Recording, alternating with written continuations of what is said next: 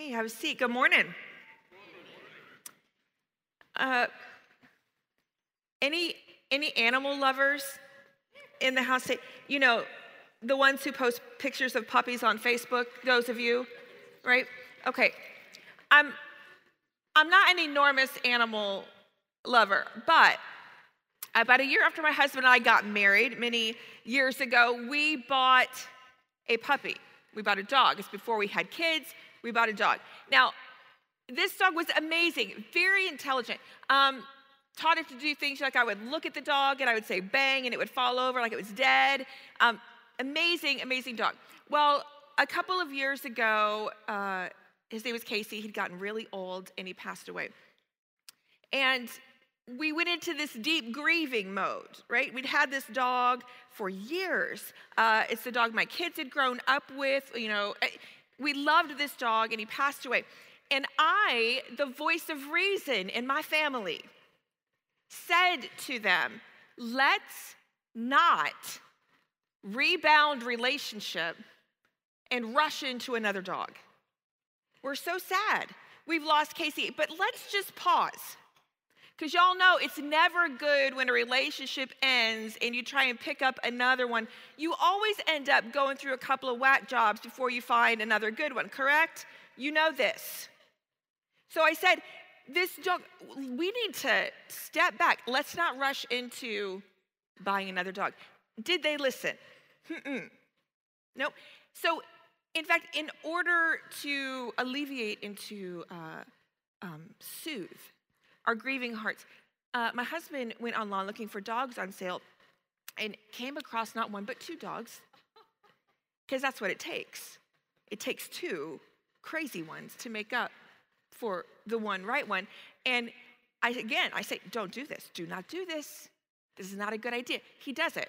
He's kind of got a mind of his own, which is fine. Uh, I love him, but brings home these two dogs. These dogs, they're, I think we have a picture of them. Do you have a picture of them? No, no, no, no. No, no, see, you're being deceived as well. I see it. You, the same thing just happened to you that happened to my family when they saw these pictures. They looked at these pictures and they thought these pictures screamed, buy me, bring me home. I'm so little. I'm three inches tall. I'm so cute. Not the case. We brought these dogs home. Make no mistake, these three-inch creatures could leap thirty feet. These things, I assure you, were possessed by the enemy himself. Um, now, later we learned you should never buy two dogs at the same time. They tell you apparently they bond with each other and not to you, and they become somewhat wild. So they were sort of like rodents running around the house. And one day I came home and I went into our bedroom and I had these tall brown leather boots that I loved. And I, excuse me, it just makes me angry now to talk about it now. Um, I reached down to pick up one of the boots, incidentally, not the ones I was wearing yesterday, for those of you wondering. Um, you'll know why. I reached down to pick up the leather boot in my hand, um, went into something soft. And I pulled my hand out of my boot, and it was covered with what I knew to be everything that had been inside those dogs. Those little runts had gone, and they're little, tall boot. So you know they're only doing it out of spite, because they would have to crawl up and mount that boot in order to be, get inside and relieve themselves of everything that was inside of them. So now, maybe your first reaction might be, I have crap on my hands. I should go wash it off. Not my first reaction. My first reaction was, I told my family this would happen. I'm going to go find my family and let them share this experience with me. So I called to the other room. I'm like, Jeff, babe. He comes into the kitchen, sees me, and the look on my face. I hold out my hand that has dog poop on it. And he he sort of surmises, he's like two plus two. He, was, he runs to one side of the island in our kitchen. And I'm on the other side, and I go, oh, you better run. And I am chasing my man around the island in our kitchen. Our three children are coming upstairs watching Mommy and Daddy. As I am yelling, I am gonna, and I'm gonna filter for you. I'm, I, this crap is going all over you. And I know I'm adding hours upon hours of therapy to my kids' life that I am ultimately going to have to pay for. I was so mad. You know, I didn't, again, I have limits to how much scarring I want to do in their life, so I did not pick up those runs and punt them across the yard like I wanted to. But my family started to agree with me that perhaps we had rushed in to this decision. We ultimately ended up uh, giving those dogs away. We were like, take the dogs. Gave them away. Went through three more dogs of the same nature. Um, my family unwilling to heed the wise words that Mama had presented. See, how many times in your life have you known? It's that voice in your head that says, don't do it, don't do it, or you should do it, and you didn't listen. And it did not go well, did it? And you knew it at the time. You could feel it inside of you. Do not take another step forward. But you took another step forward, and it blew up in your face. And you think, why? Why do I do this? It's because we ask ourselves this question all of the time. Is that the Holy Spirit, or is that myself? How do I know if God is really talking to me? So yesterday morning, I told you to take the risk. Last night, I said, hold the truth. Today, I want you to understand how to know the voice of God. Know the voice. I want to take you to an Old Testament passage in First Samuel. It's probably a story you've heard uh, many, many times uh, about a boy named Samuel. A boy named Samuel who was growing up in the temple assisting a priest named Eli.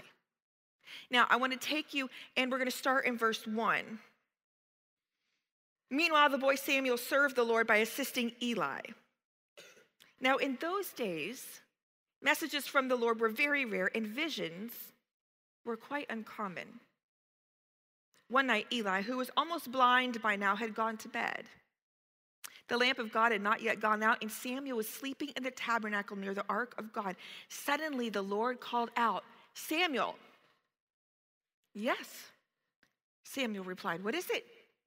He got up and ran to Eli. Here I am. Did you call me? I didn't call you. Eli replied, go back to bed. So he did. Verse six, then the Lord called out again, Samuel. Again, Samuel got up and went to Eli. Here I am. Did you call me? I didn't call you, my son. Eli said, go back to bed. Samuel did not yet know the Lord because he'd never had a message from the Lord before. So the Lord called a third time. And once more, Samuel got up and went to Eli. Here I am. Did you call me? Then Eli realized it was the Lord calling the boy. So he said to Samuel, go and lie down again. And if someone calls again, say, speak, Lord, your servant is listening. So Samuel went back to bed. And the Lord came and called as before, Samuel, Samuel. And Samuel replied, speak, your servant is listening. And God would give a word to Samuel to deliver to Eli. And God would continue to give messages to Samuel, who would grow up to be a prophet to the people of Israel. It would be Samuel that would anoint David as king. Now, when I've heard this story before, I've often asked myself, why did it take Samuel three times? Why, why did it take him that long? See, we read, though, in the passage that he was young, and it said he didn't yet know the Lord. And I think when you're new to faith, you have to learn the voice of God. When you've only followed your own voice or the voices of other people, it's hard to know what God's voice sounds like, because I can assure you, God's voice is not louder than all the others. It's just radically different. It's just different. And you have to learn to sort it out from all the other many voices. And the more you grow in him, the more you know his voice. And Samuel just didn't know him well yet. Which then leads us to the question, well, why on earth did Eli not know? The priest, the spiritual leader, how did he not know the very first time that it was God talking? Because he's not new to faith. And after three times, it finally occurs to him. And he says to Samuel, oh, it must be God. Well, the word that God gave to Samuel was actually regarding Eli. In verse eleven, then the Lord said to Samuel, I'm about to do a shocking thing in Israel. I'm going to carry out all my threats against Eli and his family from beginning to end. I have warned him that judgment is coming upon his family forever because his sons are blaspheming God and he hasn't disciplined them. So I have vowed that the sins of Eli and his sons will never be forgiven by sacrifices or offerings. Basically, God says to Samuel, hey, go tell the one that's raising you, go tell your boss that I'm going to take him out. That's the first word that God gives to Samuel. See, I think it took Eli three times to know it was the voice of God because Eli had wandered from the faith. And he had allowed his sons and his family to start worshiping other idols. And wandering will always strip you of wisdom. The further you get from the voice of God, you, you can't hear it. It's hard to recognize, to be able to decipher amidst all the other noise. And many of you, you've been Christians for a long time.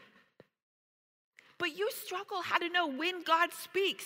You struggle knowing how to make a decision. How do I know this? Last night I stood in here for an hour afterwards and talked to a number of you struggling with how to hear God's voice, with how to know whether to make this decision or that decision, this major or that major, this calling or that calling. And it's perfectly normal, but it's amazing to me how often we can grow up inside of Christianity and be unable to discern the voice of God.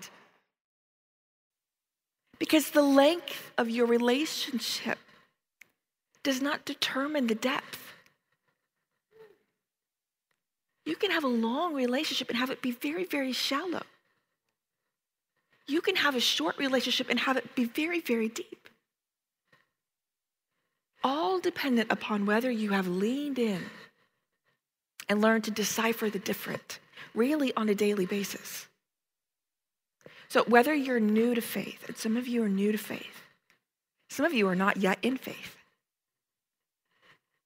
I don't pretend to think that all of you have given your lives to Jesus. I don't pretend to think that at all. Some of you are not new to faith or not in faith. You're just new to growth. You accepted salvation, but you haven't surrendered to shepherding. And so you don't know the voice of God. I want to help you with that today. Can I give you some encouragement, though, from Jeremiah thirty-three three? Call to me, and I will answer you and tell you great and unsearchable things you do not know. God says, the God of the universe that created all of you, that knew you before you were born, says, if you call to me, I will tell you those things you do not yet know. He promises he will talk to you.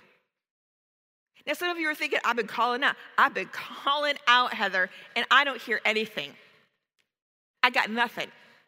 I got a whole lot of confusion. I get it. I do. So for the next few minutes, we're going to get really practical. I'm probably not going to be a whole lot of inspirational today. I'll do that tonight and tomorrow morning. It'll be fine. Today, we're going to get really, really practical. And I really want to help you understand how to hear the voice of God. Because in the church, people tell you, surrender to God, listen to God, and they don't tell you how. And do you know that God talks to each one of you differently? You're all created differently. You've got the head people and the heart people, and you've got the feelings people, and all of us that are so radically different. And God talks to you in the language that you speak. God is multilingual. It's a beautiful thing. I want to give you four different hearing God personality types, if you will. Whatever, whatever you want to call them. Ways you hear the word. from God. The first one is that some of you in this room are what I would like to call a hearer, like Samuel. People who are hearers, they seem to have a direct line to God, an, un, an uncanny ability to hear his voice every day. People who are hearers, it's almost like you can audibly hear him in your heart and your mind. It's like you could almost say, I heard God say, and, and you, you know the words. Hearers are good listeners. Hearers often keep a journal to write down the words that they hear. Hearers can often point to a moment in time that they know they heard something from the Lord, and it is what grounds them. So when confusion comes, they go, well, I'm really confused, but I remember that I heard, that I wrote down, and you'll go back and you'll read in your journal, but I remember this, and it was so real in that moment, and it tethers you. It tethers you to the voice of God. Now, if you are a hearer, you probably tend to cling tightly to Scripture and the Word of God. They're written words. It's much like a journal to you. You, you hold fast to that. It is very dear to you. Here's how you can grow if you suspect you might be a hearer. Um, I would tell you to develop a system of documenting what you hear. If you don't journal, start, or do voice memos on your phone. Go back and review what you know God has said in order to build your faith. A way to grow as a hearer is throughout the course of your day, discipline yourself, teach yourself to do what Samuel did, and say the words, speak, Lord, your servant is listening. Write it down. Put it somewhere where you see it. Speak, Lord, your servant is listening. When you don't know what to do, when you feel confused, when you're sitting in your car, when you're sitting in, in your room, speak, Lord, your servant is listening. Hearers. Also, if you're a, if you are a hearer, um, please know that not everything you've heard from God necessarily everyone else needs to hear. Let me give you, an, let me give you a, uh, two, I'll give you a serious example and a funny one. A serious one. You see someone um, making a choice in life and you don't think it's right and you don't think they should, and you've taken it on as your personal mantle and responsibility to call them out on every living thing they do. And you will lose your voice if you don't save your voice and learn to share only the battles that you choose to pick. Let me give you a funny one. Um, and this is for free, ladies. Some of you, you look across campus and you see this guy and you feel like you got a word from the Lord that God said, there's your man for the rest of your life. Please don't tell him that. Please do not say, well, I know you're supposed to be my husband. If he has not asked you out, you might have heard wrong. I'm just suggesting. And vice versa. I mean, no, I'm not trying to pick on the women. I've just seen it too much. Now, uh, maybe you're not a hearer. Maybe you are more of a second kind of personality. Maybe you are a knower. You're a knower. You use your senses and you just know. Have you ever met someone that just seems to know the right thing to do all the time? They're so irritating. They literally just seem to know, and they just do the right thing, and everything they do seems to turn out well, and God seems to bless it, and it's so frustrating, and they know that they know. Knowers seem to have this really great, strong sense, this intuition, if you will, that just tells them the right way to go. And you know what? Knowers can actually do things that are in contrast to how they feel. They go, well, I feel this way, but I know I should do this. It's a knower. And knowers may not even really be able to fully back up what they know. They might say, well, I know you should do this. I know I should do that. And when you say, how do you know? They go, I don't know. I just do know. I have no evidence. I have no reason. I have nothing to point to. All I can tell you is that I know. That's the right thing to do. Knowers build a history of knowing God, what God says, and, and just doing what he said. So they, they know what the right thing is to do, and they do it. And it's like this mark on a timeline. Then the next time, they know the right thing to do. God kind of speaks it into their gut, right? And so they do it, mark on a timeline. And they build this historical timeline of knowing the right thing to do and doing it, and it builds this amazing credibility. How to grow as a knower. Uh, build a history with God of that. If you just always seem to have a gut feeling that you know the right thing, do it. Do the right thing. And you'll build a history of, with God of doing the right thing, and you'll have this long timeline of trust established in knowing God. Also, know what he's already made known in his scripture in order to filter what you think you know. You're going to think you know something, but if it is in opposition to what has, he has already made known in the scripture, you might have known incorrectly in the moment. Also, knowers, stay humble, because there might be that one time in ten that you are wrong. Maybe. Possibly. Knowers. Now, maybe you're not a knower. Maybe you're not a hearer. Maybe you are a seer. You think in possibility. You are a hope-filled visionary.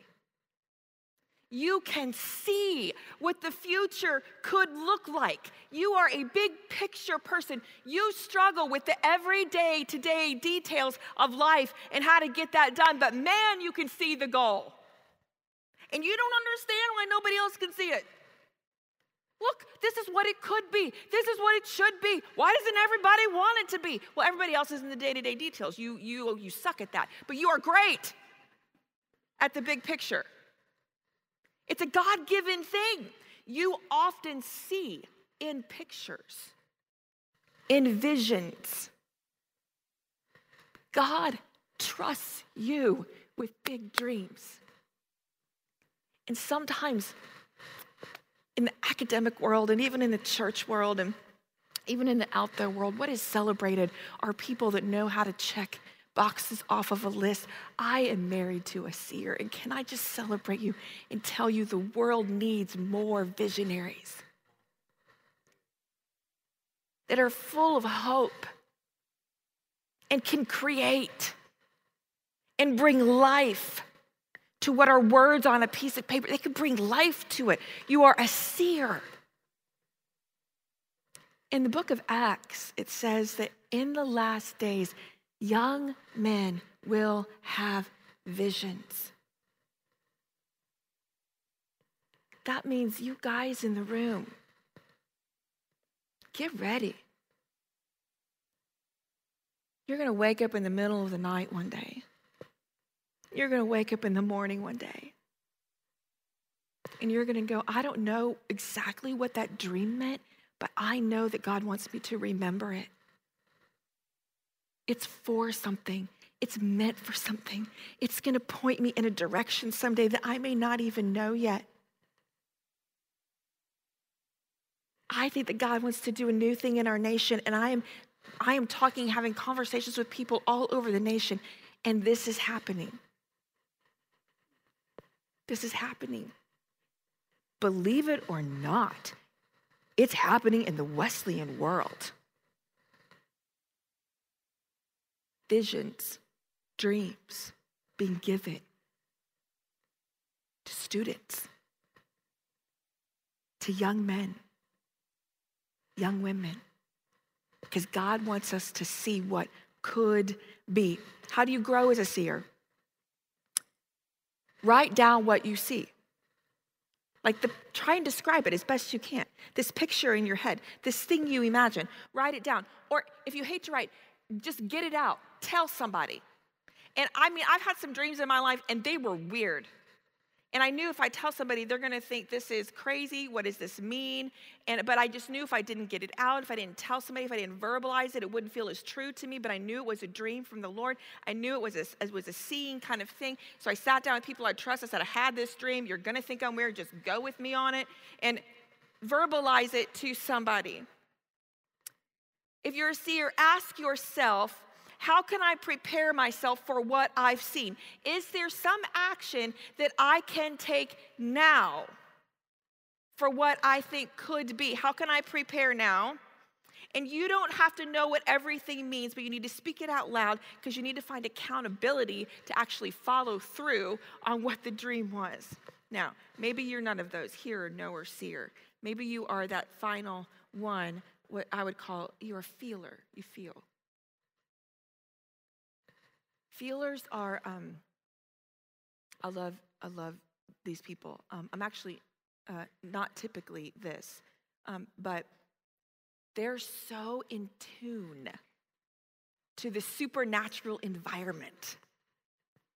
They're used to being interrupted by God in a moment. They pick up on spiritual moments that most people miss. They have powerful encounters with God through worship and the word. It's just so powerful. In fact, you look at feelers and you will dismiss them as being overly emotional when really they're just a feeler and they're experiencing God in a way that is unique to them, that is different than you. And now here's the caution to the feelers. Sometimes feelers have a really hard time functioning in life when things don't feel right. When you walk into a room and it feels dark or it feels like something's wrong and you don't know what to do, and so it sort of overwhelms you and you, and you just sort of it incapacitates you, and you have to learn in life as a feeler to choose joy. It's critical. It's important. God speaks to you as a feeler. Um, he helps you experience the very emotions of himself. It's his word to you. You get to feel with him. It's a beautiful thing. How to grow as a feeler. Anchor yourself in who God is and not what you feel. Ask yourself, am I feeling a way that's consistent with God's character? Like, I should, you know, if you're feeling vengeful, eh, you know, I mean. And then pray until there's joy. Also, I would say, um, note that what you feel sometimes might have nothing to do with you and everything to do with who you're around. And you gotta, you gotta, you gotta filter through that and decide that. Now, whatever language you speak, whatever one it is, just know that God speaks it. Just know. And, and he might speak to you in multiple languages, and, but there's probably one or two of those that are your primary ones, probably. There's probably a couple of them that tend to be the way you hear from God. But whichever way is you, just lean in. Lean in. Don't wish you heard like someone else. Don't hope you hear like someone else. Lean in. It's how he made you. It's how he wants to commune with you. It's how he wants to talk to you. So deeply lean into that. Now, is it the Holy Spirit or myself? So you might be one of those four, but really quickly, when you still can't tell, when you still can't tell what to do with the decision that's in front of you, here's a few things to ask yourself. You, you think that you might have heard from God. You think maybe God's calling you to ministry. You think that maybe God's calling you to this career field. Maybe you think God's calling you to do this or go here or be this, and you think you've heard from God. Um, ask yourself these questions. Number one, does it agree with his word? Because to start hearing him, well, you've got to read what he's already said. There's a general will of God for everybody in his word. You know, should I have sex outside of marriage? No. Should I forgive? Yes. I mean, there are just things in God's word that apply to all of you. It doesn't matter. It's all of us. But then there are specific things that apply to only you that you won't read in Scripture. Yes, you should major in this. It's not going to tell you that. So there are specific things in the specific will of God for you. So the general will of God, does it agree with God's word? But for the specific decisions, question number two, will this choice, if I do this, will it make me more like Christ? Philippians two five, you must have the same attitude, love, joy, peace, patience, kindness, goodness, faithfulness, gentleness, self-control. Will it produce these things? By the way, for it to produce those things, it will be painful, it will be hard.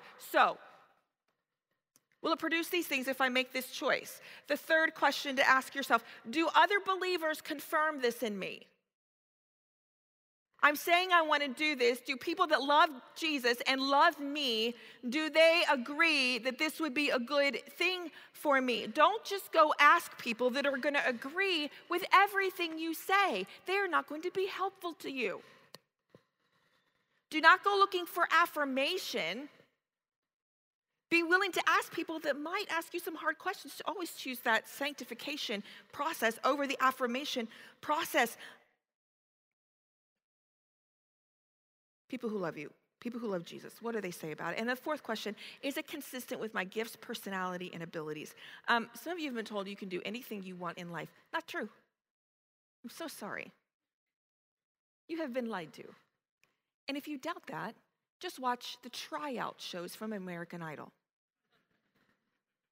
Am I right? We don't, we cannot do anything we want to do. I am not gifted. I would love in my in my other life somewhere. Um, I would love to be a backup dancer for Beyonce. I just would. I would love it so much. I believe I would be amazing. She has not called. Now, I'm telling you the honest truth. This is really what I have dreams about. Don't judge me. Whatever. Now, it's, you cannot do everything you want to do. So if you feel like God has asked you to do something, if it is not consistent with your abilities and your personalities, and if you're not like, if nowhere, you know, you, it has to be. All right? Question five, does it concern me directly? If you feel like God's told you something, you know, God will speak to you way more than he will speak to you about other people. If you think that God speaks to you about other people more than he speaks to you, you are a gossip. It's true. God always seeks to transform us first. Now, he may give you a word about another person. That's that's very, very true. And people have given me words uh, for other people and people and given other people words for me. But it's always usually somebody I'm in a close relationship with. I'm in a depth of relationship with. Uh, so I'm just saying, be cautious. And then finally, is it convicting rather than condemning? A word from God should convict you. It should never shame you. A word from God will tell you, you are more than what you're doing. A word from the enemy will say, you can never be more than what you've done. There's a difference. Uh, my thirteen-year-old daughter came home one day. They go to a private school. She came home one day and told me that she'd gotten in trouble for swearing in class, uh, that she had, and I won't say in here because I will filter. I do have grace, uh, that she had been saying the S word at school. So she came home, she, and she's telling me, she said this. I'm like, why are you saying, what, what? You know, why? And she's like, uh, well, you know, I don't know. It just kind of came out. This boy made me mad, and I just said it, you know, Mom, and I don't really want that to be part of what I say all the time. I feel like it doesn't make me sound any smarter. I go, well, it doesn't really. Um, and she goes, I just wanted to tell you because I just felt really guilty, and I just felt like I needed to tell you. And, and, I, and she goes, are you mad? Are you going to punish me? I go, no, I'm not going to punish you for it, but I will tell you this. You're right. You're above that. You just are. You're smarter. You're smarter. You can find a smarter word, a better word. That's what God says to us. He goes, you know what? If you're a believer, you're not punishable, but you're better than what you're doing. You're more worthy than what you're doing. And finally, the last question for a word from the Lord is, do I sense God's peace? You, you might mistake discomfort and fear for a lack of peace.